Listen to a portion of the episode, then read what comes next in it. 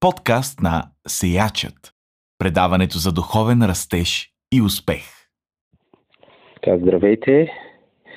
Гледах а, едно ревю на новата книга, може би не е нова, на, на книгата на Джош Майер Никога не се отказвай.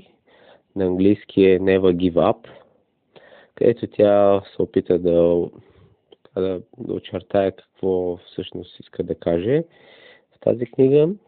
Това, което ми направи впечатление, тя казва, когато няма изход, Исус е изходът.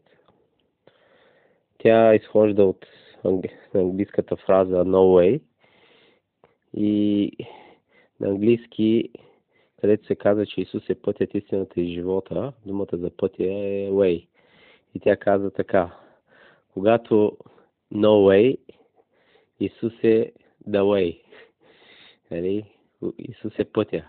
Така че няма такова нещо, че няма път. След като Исус, или няма начин, на Бог ще го преведем, сигурно няма начин. Но след като Исус е, е пътя, следователно той навсякъде може да прокара път. Независимо от обстоятелствата, независимо от случаите. Другото нещо, върху което тя акцентира е за това дали искаме да бъдем християни победители. Тя казва, няма християни победители без битки. Някой казва, че християнство е, нали, е хубаво. Така, идваш на църква, лесно е, така, слушаш проповеди, ходиш по семинари, събираш с приятели, любов, мир и радост. А ще казва, да има една битка, която трябва да се води и тогава вече не разбираш за какво става въпрос. Битката с самите нас, битката с обстоятелствата, с това, че дявол се опитва като река шлъв да на погълни. Всичките тези битки, казва, ние сме включени. Ние можем да ги избягаме, да избягаме от тях като християнство. Като християни. Така че християнинът е равен на един вид войн. И за да можем да бъдем християни победители, ние трябва да знаем, че пред нас има битки и ние можем да ги спечелим тези битки по знамето на Христос. Което така очертава а, една, една линия на на мисленето на победата, на гласта на победата, за това, че каквото и да идва в живота ни, ние, ние можем да го преодолеем чрез Бога.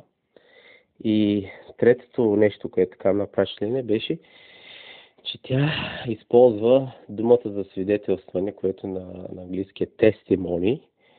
И казва, няма тестимони без да има тест. Така че, както в...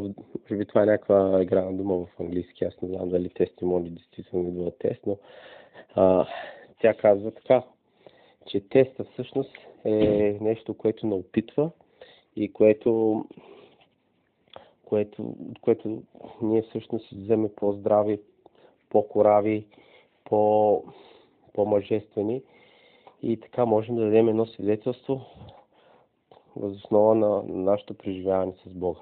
Е, с тези мисли искам така да ви дам добро позитивно настроение, да ви мотивирам за новия ден и, и така. До скоро. Чао!